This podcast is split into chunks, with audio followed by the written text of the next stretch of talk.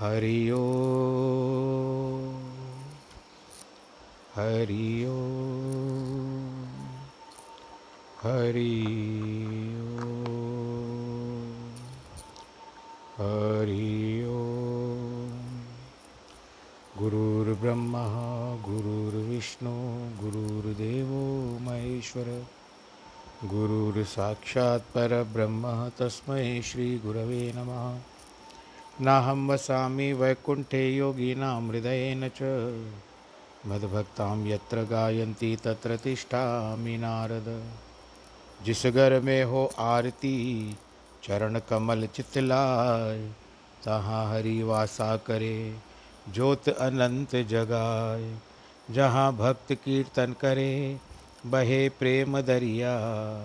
तहाँ हरि श्रवण करे, सत्यलोक से आए सब कुछ दीना आपने भेंट करूँ क्या नाथ?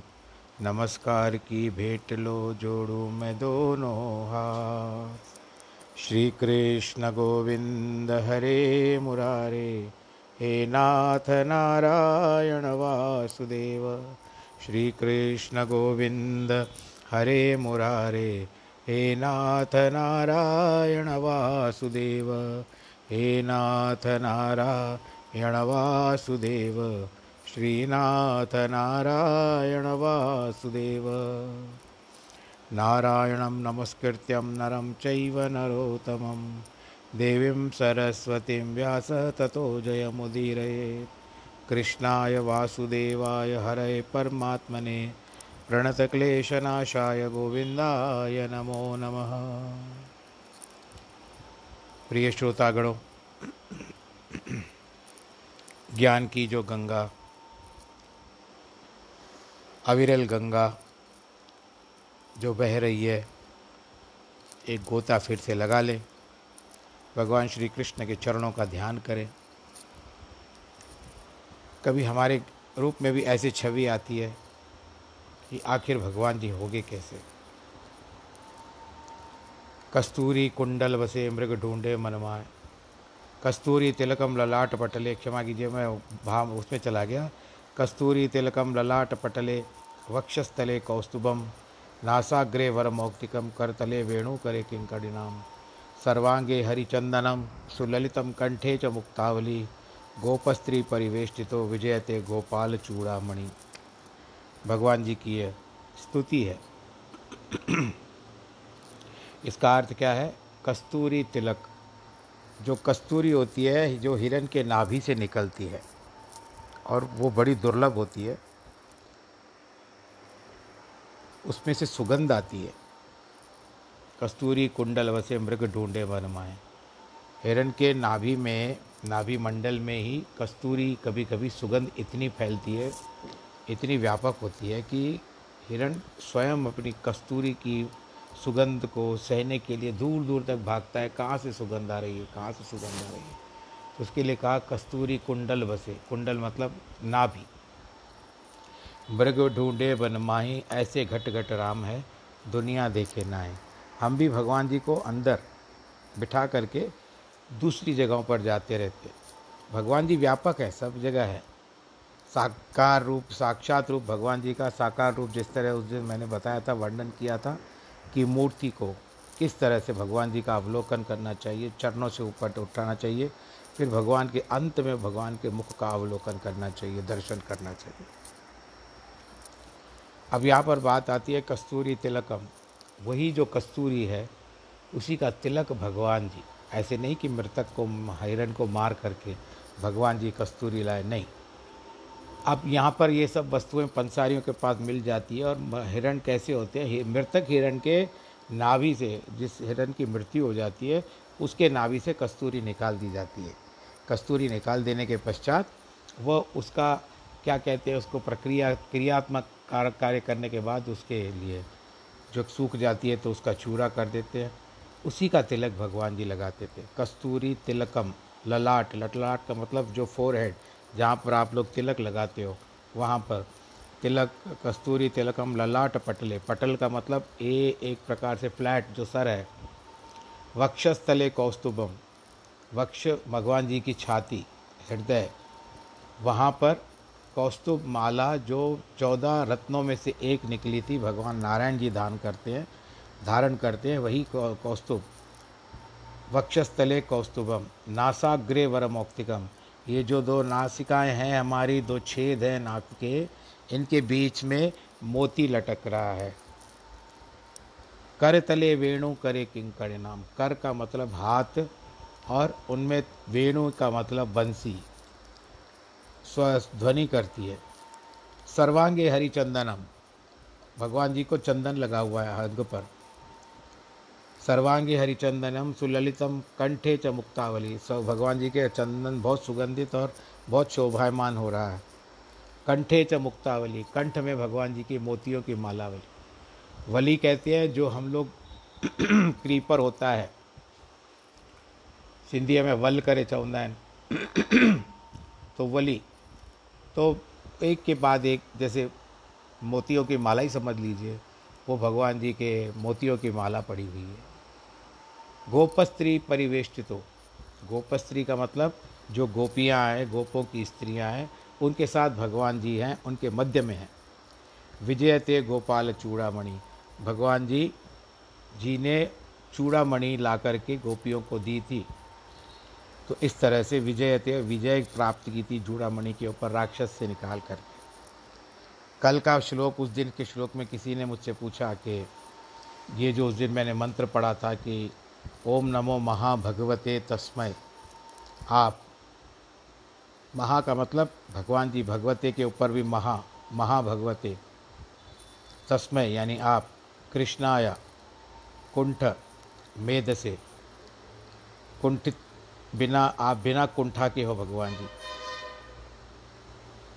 कृष्णाया, कुंठ मेद से सर्वव्याधि, यानी मेरे पास जो व्याधियाँ हैं, विनाशाय प्रभु। उनको उनका समाधान करो, उनका विनाश करो और उसको अमृत कर दो। माम अमृतम कर दी ये दो दिन पहले मैंने जो श्लोक, दो तीन दिन पहले श्लोक भेजा था, किसी ने मुझे प्रश्न किया तो मैंने विचार किया कि आपको एक ही समय में सबको इसका अर्थ बता देता हूँ।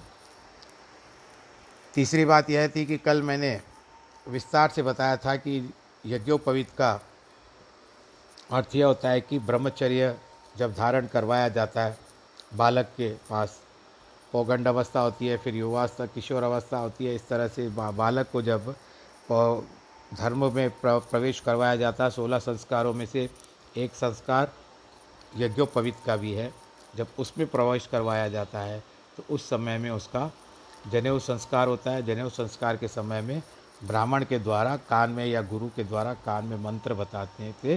वो मंत्र जो होता है, वो वैलिड होता है। इसके पहले भी आपको सिखाने के लिए मैंने मना नहीं किया। पर सिखाते हो तो ठीक है, परंतु जब तक वो सिग्नेचर ब्राह्मण की नहीं आती, वो नहीं करना कईयों के मन में प्रश्न ये क्या है कि कन्याएँ क्यों कैसे सीखेंगी? वैसे गायत्री मंत्र वेद मंत्र है। मैं अब की बात कह रहा हूँ और पुरानी बातों को दोनों को जोड़ करके कह रहा हूँ। बाकी आपकी इच्छा के ऊपर छोड़ता हूँ। वो ऐसा आता है कि वेदों में स्त्रियों को, इसमें कन्याएँ भी आ जाती है, आप ध्यान से सुनिएगा, स्त्रियों को वेद पढ़ने, मंत्र पढ़ने का अधिकार नहीं है। और गायत्री वेद माता है, और ये मंत्र भी उन्हीं का है। तो भाई कन्याओं को हम कैसे सिखाएँ? वो बात वर्जित है, यानी निषेध की हुई है कि कन्या या स्त्री, यानी स्त्री समाज को मंत्र नहीं। मैं आपको कोई भड़का नहीं रहा हूँ, न कि भटका रहा हूँ। मैं केवल पुराने जो शास्त्र में बातें लिखी हुई है या वेदों में लिखी हुई है, उनको मैं आपको सामने बता रहा हूँ कि वेद मंत्र स्त्रियाँ नहीं पढ़ सकती। पर आज की तारीख में इसका बिल्कुल विपरीत चलता है। उसके लिए मैं मना नहीं कर पाऊँगा, जिसकी जैसी भावना, जैसी जा की भावना, वैसा ही फल दे। इसका मेरे कहने का है कि आप, यदि आपको याद है और मेरे सुनने के बाद आप मंत्र नहीं पढ़ोगे तो वो नहीं करना है आपको। मंत्र पढ़िए और मंत्र भी पढ़ना है तो चिल्ला चिल्ला करके मत पढ़िए। जिस तरह से अनुराधा पौडवाल की कैसेट घर में चलती है, गाते हुए करते ओम भूर भुवस। बिल्कुल निम्न स्वर में पढ़िए, धीमी आवाज़ में पढ़ना चाहिए मंत्र को, वेद मंत्र को, गायत्री मंत्र को तो बहुत ही धीमे स्वर में पढ़ना चाहिए। और चिल्ला चिल्ला करके कहने की आवश्यकता नहीं है, ये मेरा मत है और मैं आप लोगों को कोई मिसगाइड भी नहीं कर रहा पढ़िए, आजकल तो जिस तरह से शनि शंगरापुर में स्त्रियाँ जाने लगी हैं, हाजी अली में जाने लगी है, सुप्रीम कोर्ट की परमिशन लेकर के तो उसमें हम लोग क्या कानून जब बन जाएगा तो उसके बाद हम लोग भी क्या कर पाएँगे? पर मन में ऐसा कोई धारणा नहीं है, इसके कारण क्या किया था, जब ब्रह्मा जी ने चारों वेद उनको दिए तो उन्होंने जब पढ़ा तो व्यास जी को भी ये बात अच्छी नहीं लगी कि कहाँ पर ऐसा क्यों लिखा गया, वर्जित क्यों किया गया है? ब्रह्मा जी का रचना है, मैं उसको कुछ नहीं कर सकती। तो उन्होंने क्या किया? उसको सत्रह पुराण और छः शास्त्र बना दिए। उनमें बहुत सारा, नहीं तो ये कुल वेद होते तो बिल्कुल स्त्रियाँ पढ़ नहीं सकती थी। शास्त्र पढ़ने के लिए उन्होंने, उन वेदों को पढ़ने के लिए दूसरा प्रारूप बना दिया उसका, जिसके हम लोग अठारह पुराण और छः शास्त्र कहते हैं। शास्त्र पढ़िए आप, बड़े आनंद के साथ पढ़िए। और मंत्र भी जो आता है, वो वेद मंत्र आता है, गायत्री मंत्र जो है, वो वेद मंत्र है। इसके लिए ये वर्जित है, लेकिन अगर आप करना चाहते हो तो आपको कोई रोकेगा नहीं, कोई टोकेगा नहीं। परंतु ज़ोर से मत पढ़िए। तो अब वाह, हम चलते हैं अपनी यात्रा की ओर। यस्विंद्रियाणी मनसा, नियम्या भतेत अर्जुन कर्मेंद्रिय कर्मयोग, सक्त स विशिष्यते। हे अर्जुन, जो मनुष्य मन से इंद्रियों को वश करके निष्काम होकर कर्मेंद्रियों से कर्म योग का आचरण करता है, वह श्रेष्ठ है। आप लोग सुबह को महाभारत देखा होगा आप लोगों ने, कई लोगों ने 12 बजे से चलता है डीडी भारती पर। तो आप लोगों ने कल की कुछ बातें याद होगी जो कल मैंने वर्णन किया था गीता ज्ञान में। तो प्रश्न और उत्तर जो भगवान श्री कृष्ण और अर्जुन के मध्य में चल रहे थे, आप लोगों को कितने लोगों को याद होगा या नहीं होगा? तो आज सब वही चल रहा था। तात्पर्य यह है, अभी वो तो याद चला गया, भगवान जी आगे चले गए हैं बहुत, क्योंकि उनको पूरा करना है। तात्पर्य यह है कि बाहर से इंद्रियों को रोककर मन में विषयों का चिंतन करता रहे तो वो मलिन अंतकरण का लक्षण है। मुँह में राम, बगल में छुरी वाला हिसाब नहीं रखना चाहिए। यदि कोई गृहस्थी हो, परंतु उसका मन ईश्वर में अनुरक्त हो और इंद्रियाँ शुभ कर्मों में प्रवृत्त हो, वो प्रभु के निकट है। नहीं तो चाहे कोई मनुष्य पर्वत कंदराव में जाकर के बैठे तो भी सिद्धि नहीं पाएगा। क्योंकि मन मैला, सब मैला। संसारी व्यवहार में ऐसा ही है, कोई यदि पुत्र पिता की आज्ञा नहीं मानता तो पिता भी उसे पसंद नहीं करता। और पुत्र आज्ञा पालन करता है, सेवा करता है तो पिता का प्रियतम हो जाता है। वर्ण क्या होता है कि पिता जो होता है, अगर पिता की बातें नहीं मानता है तो पिताजी तो उसका अधिकार उसको दे देते हैं, परंतु उतने मन से नहीं देते हैं। परमात्मा भी हृदय की सच्चाई पर प्रसन्न होता है। न कि बाहर के दिखावे पर। भगवान जी को राजा चोल ने चढ़ाया था हीरे जवाहरात और विष्णुदास ब्राह्मण ने चढ़ाई थी तुलसी। तो भगवान जी ने विष्णुदास के ऊपर अपनी मेहर कर दी थी। भगवान का ध्यान एवं स्मरण भी लाभदायक होता है, फल फलदायक होता है। जब उसके हृदय की सच्चाई एवं श्रद्धा जुड़ी हुई हो। हनुमान जी ने ध्यान का फल प्रकट किया। उसके रोम रोम में राम दिखाई देते थे। एक पुराना गीत आता है, मेरे हे रोम रोम में बसने वाले राम, जगत के स्वामी, हे अंतरयामी, मैं तुझसे क्या मांगू? फ़िल्म का नाम आप मुझे बता दीजिएगा। कर्मेंद्रियों से शुभ कर्म करने चाहिए। हाथ है, पैर है, इनसे शुभ कर्म करो। पर मन परमात्मा में अनुरक्त होना चाहिए। माता घर का काम काज करती रहती है, पर फिर भी उसका ध्यान अपने छोटे शिशु के ऊपर ऊपर रखता है।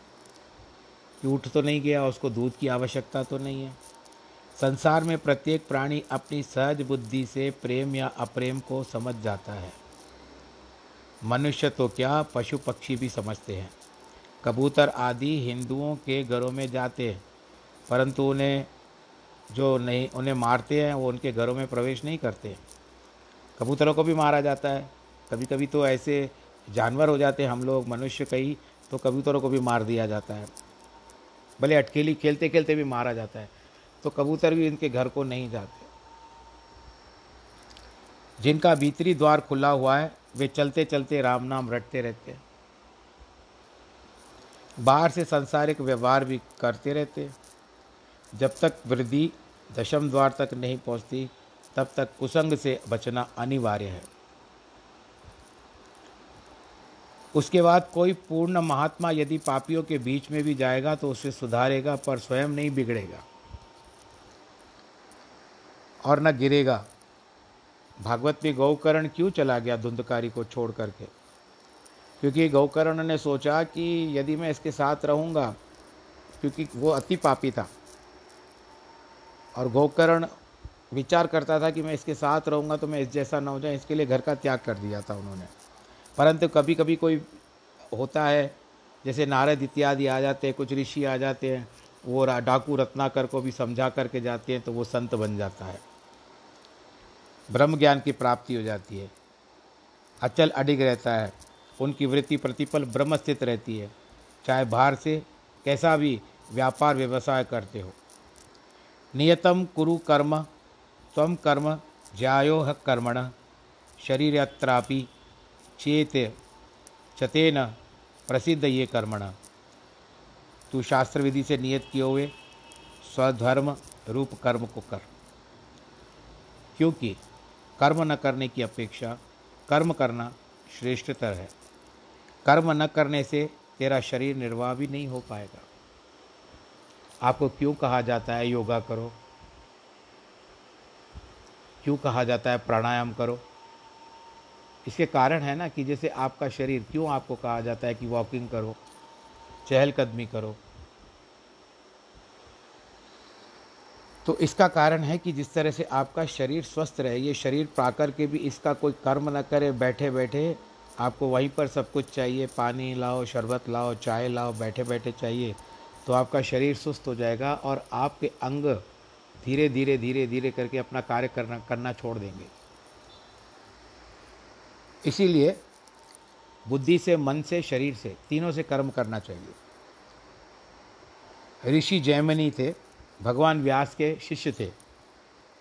अपने ग्रंथ कर्म मीमांसा शास्त्र में कहा है कि जिस क्षण से मनुष्य की समझ में आए, उस क्षण से ईश्वर की प्रार्थना करता रहे। वह सदैव धर्मानुकूल कार्य करता रहे। ऐसा भी होता है कि सुबह का भूला यदि रात को घर को आ जाए तो उसको भूला नहीं कहते तो यही बात आती है। ऐसा करते करते उसको ज्ञान प्राप्त होगा ही होगा। आप लोग YouTube पे जो भी माताएँ बहनें हैं, वो जो सुन रही हैं, वो YouTube पे बहुत सारी डिशेस देखती रहती है, इसके बाद ये करना चाहिए, ये करना चाहिए। तो उनके मन में एक धारणा आती है। आप लोग उनमें से भी कई हो, आपका भी भगवान करे अच्छा अच्छा बनाती होगी व्यंजन आप लोग भी। तो उसमें आप जब सीख रही हो, जब सुन रही हो तो आपके मन में भी आएगा, जब तक आप उसको बनाओगी नहीं भाई आए एक बार आपने देख लिया, आपको अच्छा लगा, स्वादिष्ट भी दिखाई दिया, वो तो स्क्रीन पे आपको सुगंध नहीं आएगी। परंतु जब बन गया, आपने बनाने का प्रयत्न किया और उसके बाद आपने सबको दिया और सबको पसंद आया अच्छा लगा, सबने आपको बधाई दी तो आपका मन कैसा प्रसन्न होता है। तो इस तरह से भगवान जी का भी अभ्यास हमको करना चाहिए। अंतकरण कहते, करत करत अभ्यास से जड़मत होत सुजान रसरी आवत जावते, सिल पर परत निशान इसके दो प्रारूप हैं, अभ्यास, जड़मत। अभ्यास का अर्थ क्या होता है? एक जिसको मंद बुद्धि है, जो बात नहीं कर पाता है, उसको अभ्यास कराओ। निरंतर अभ्यास कराने से जड़ मत जिसकी बुद्धि नहीं चलती है, दिमाग नहीं चलता है, वो भी होशियार हो जाता है। यानी रोज़ रोज़ उसको एक ही चीज़ का अभ्यास कराते रहो तो वो उसको एक दिन पा ही लेगा और करना आरंभ कर देगा। रसरी आवत जावते शिल्प पर परत निशान। इसके अभी दो प्रारूप मैं बताता हूँ। वो दो प्रारूप क्या है? एक तो कुएँ पे जो रस्सी होती है, वो बार बार जब पानी भरा जाता है तो वो नीचे की ओर जाती है, रस्सी बाल्टी रहती है या जो भी होता है, वो जाती है नीचे, फिर ऊपर आती है। अगर चरखा ना हो तो रस्सी से कोई लोग, कई लोग दीवार की जो दीवार रहती है कुएँ की, वहाँ से दीवार से पानी भरते हैं तो उसके ऊपर चलते चलते उस दीवार के ऊपर भी अपना असर छोड़ देती है।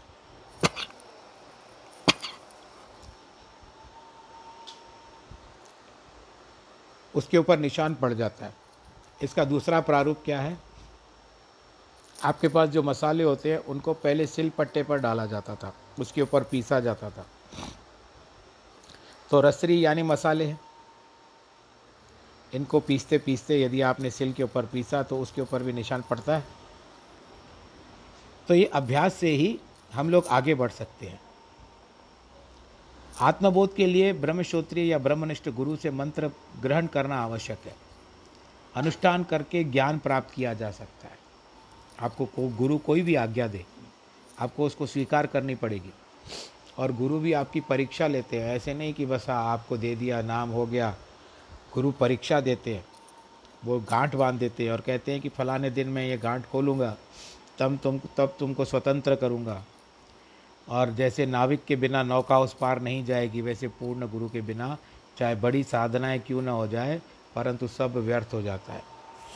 गुरु जो हमको अंधेरे में से प्रकाश की ओर ले जाए।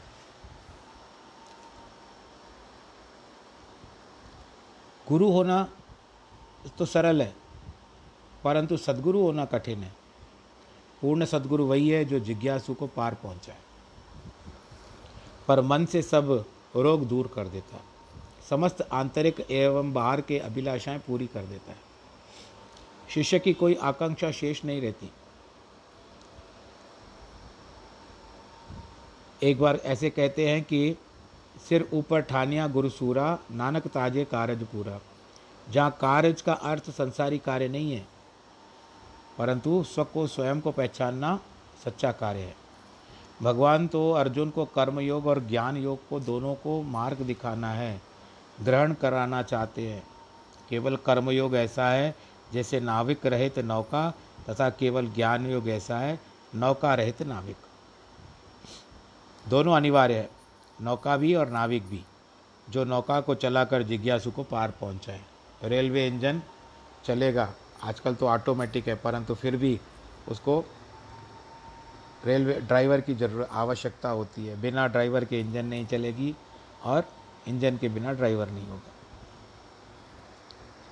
और ड्राइवर ने जिसको काम सीख लिया है ट्रेन चलाने का, वो डब्बे थोड़ी चला पाएगा।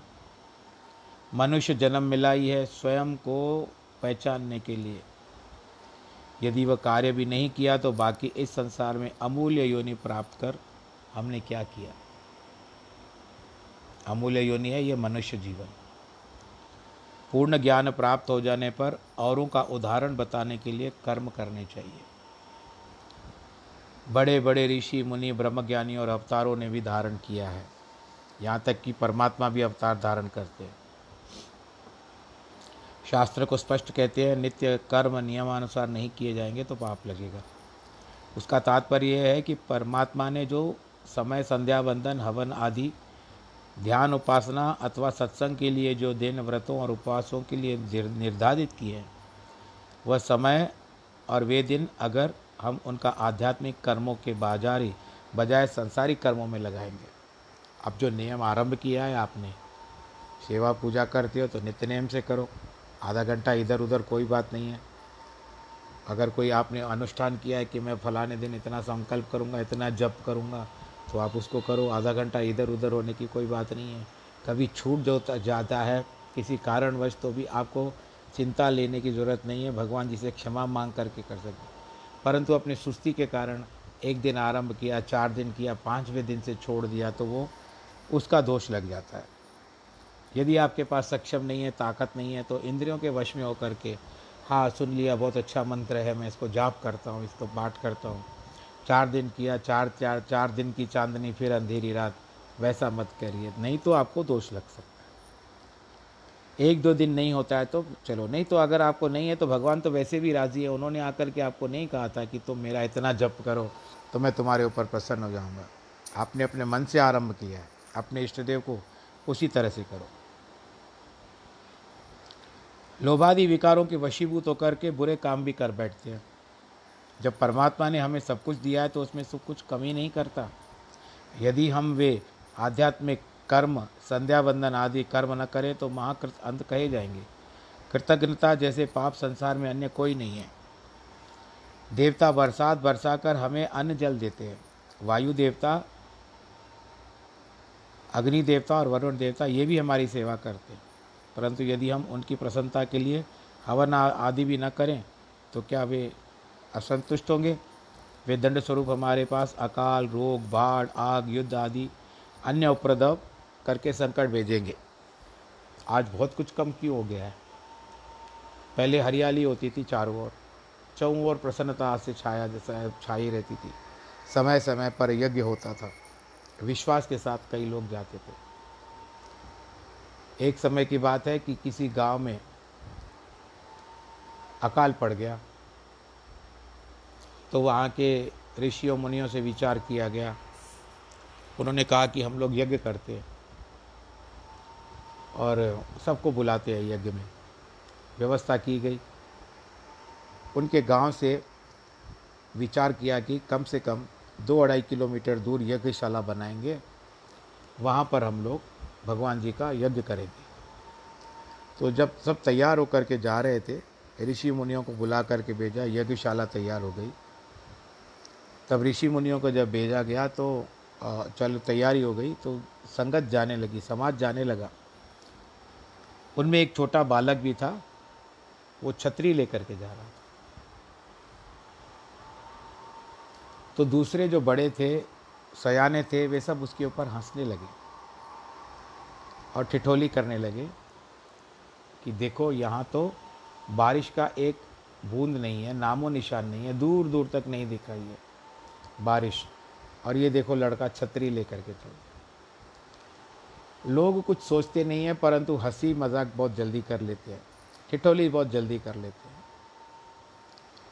बालक भी थोड़ा बहुत सयाना था। वो उनके बातों में क्रोध भी नहीं आया।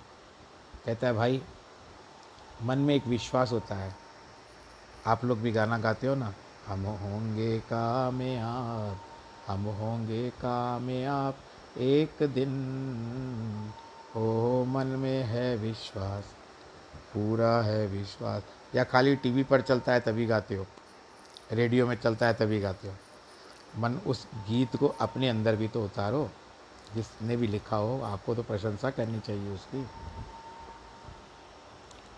तो बालक कहता है, भाई, विश्वास नाम की भी कोई वस्तु होती है। आप सब लोग एक विश्वास के साथ कराते हो, यज्ञ करा रहे हो। तो विश्वास यह रखो कि जैसे यज्ञ की पूर्णा होती हो उस समय बरसात ज़रूर पड़े और जब बरसात पड़ेगी, लौटेंगे वस्तु बरसात पड़ती रहेगी, हम लौटेंगे तो छाता तो मेरे पास होगा ना। बोलो, नारायण भगवान की जय। तो इस तरह से ये सब क्यों कम हो गया? क्योंकि हमने अपने आप में स्वयं को ही जीना सीख लिया है। हम औरों के लिए नहीं जीते। या संसार की भाई खुशी हो जाए, किसी के लिए अच्छा हो जाए, भगवान जी बरसात समय पे हो जाए, ऐसी मांग, मांगते ही नहीं हम लोग, बस अपने आनंद से एक सिंधी में चवंदा आहिनि पेट पंजूअ जो पहिरियों पेट पंजूअ जो, बाकी सब पोए। तो हम लोग केवल अपने स्वार्थ के लिए जीते हैं, कभी प्रयत्न नहीं करते। कई लोग करते होंगे, मैं ऐसे नहीं कह रहा हूँ, परंतु जब एक आर्तवाणी होती है, दिल से पुकारा जाता है, जिस तरह से द्रौपदी ने पुकारा था। जब दुख आता है, तभी क्यों पुकारते हो? आप प्रतिदिन पुकारो। तो भगवान कृष्ण जब जा रहे थे अश्वत्था पांडव, हस्तिनापुर से जा रहे थे, तब युधिष्ठिर ने उनको रोक लिया दो चार बार रोक लिया। आखिर भगवान जी ने कहा, भाई, मेरा भी पास है, जाना चाहिए। अभी मेरा भी समय आ गया, मुझे द्वारका जाना चाहिए। तो द्वारका जा रहे थे। हस्तिनापुर, दिल्ली, मेरठ के आसपास। वहाँ से लेकर के वो द्वारका यानी गुजरात में आ रहे हैं, भगवान जी। जब आ रहे हैं तो कुंती जो उनकी बुआ थी, उनके पास रुक करके बोलते हैं, बुआ, आज तक मुझसे सबने कुछ न कुछ मांगा है, परंतु आज तक तुमने कुछ नहीं मांगा है। कहती है, प्रभु, अगर देना ही है तो मैं एक पहली स्त्री रहूँगी जो केवल तुमसे अपने दुख मांग रही है। वैसे भी मैं बहुत सारे दुखों से निकल चुकी हूँ। एक के बाद एक एक के बाद एक एक के बाद एक मेरे ऊपर दुख के पहाड़ टूट पड़े हैं। परंतु फिर भी मैं तुझसे दुख ही मांगती हूँ, मुझे सुख नहीं चाहिए। तो भगवान जी आश्चर्य में आ गए, अंतर्यामी तो जानते हैं, परंतु फिर भी उनसे कहलाना चाहते हैं। कहते, बुआ, ऐसे कैसे? सब लोग तो सुख मांगते हैं और आप दुख मांग रही हो। तब कुंती ने कहा कि, दुख में सिमरन सब करे, सुख में करे न कोई। जो सुख में सिमरन करे तो दुख काहे को होए? दुख में सब लोग सिमरन करते हैं। अगर दुख रहेंगे तो तुम्हारा ध्यान रहेगा। बार बार तुमको याद करेंगे, भगवान जी हमारे दुख उतारो। और ये सुख में जब हमारे पास चौ तरफ़ से सुख आ जाते हैं तो तब हम तुमको याद नहीं। इसके लिए दुख दो, तुम हमारे साथ साथ रहो। और दुख आज सुख होती है, छाँव। थोड़ी देर के लिए आती है, फिर चली जाती है। भगवान करे ऐसी छाँव आपके पास सदैव बनी रहे, भगवान जी की अनुकंपा बनी रहे तो आप लोग कुछ करोगे नहीं, नित्य नियम करोगे नहीं, देवता फिर प्रसन्न नहीं होंगे। आज का समय है गुरत गुरा। तो दंड स्वरूप हम लोग ये क्यों भोगे? उपद्रव आ जाते हैं।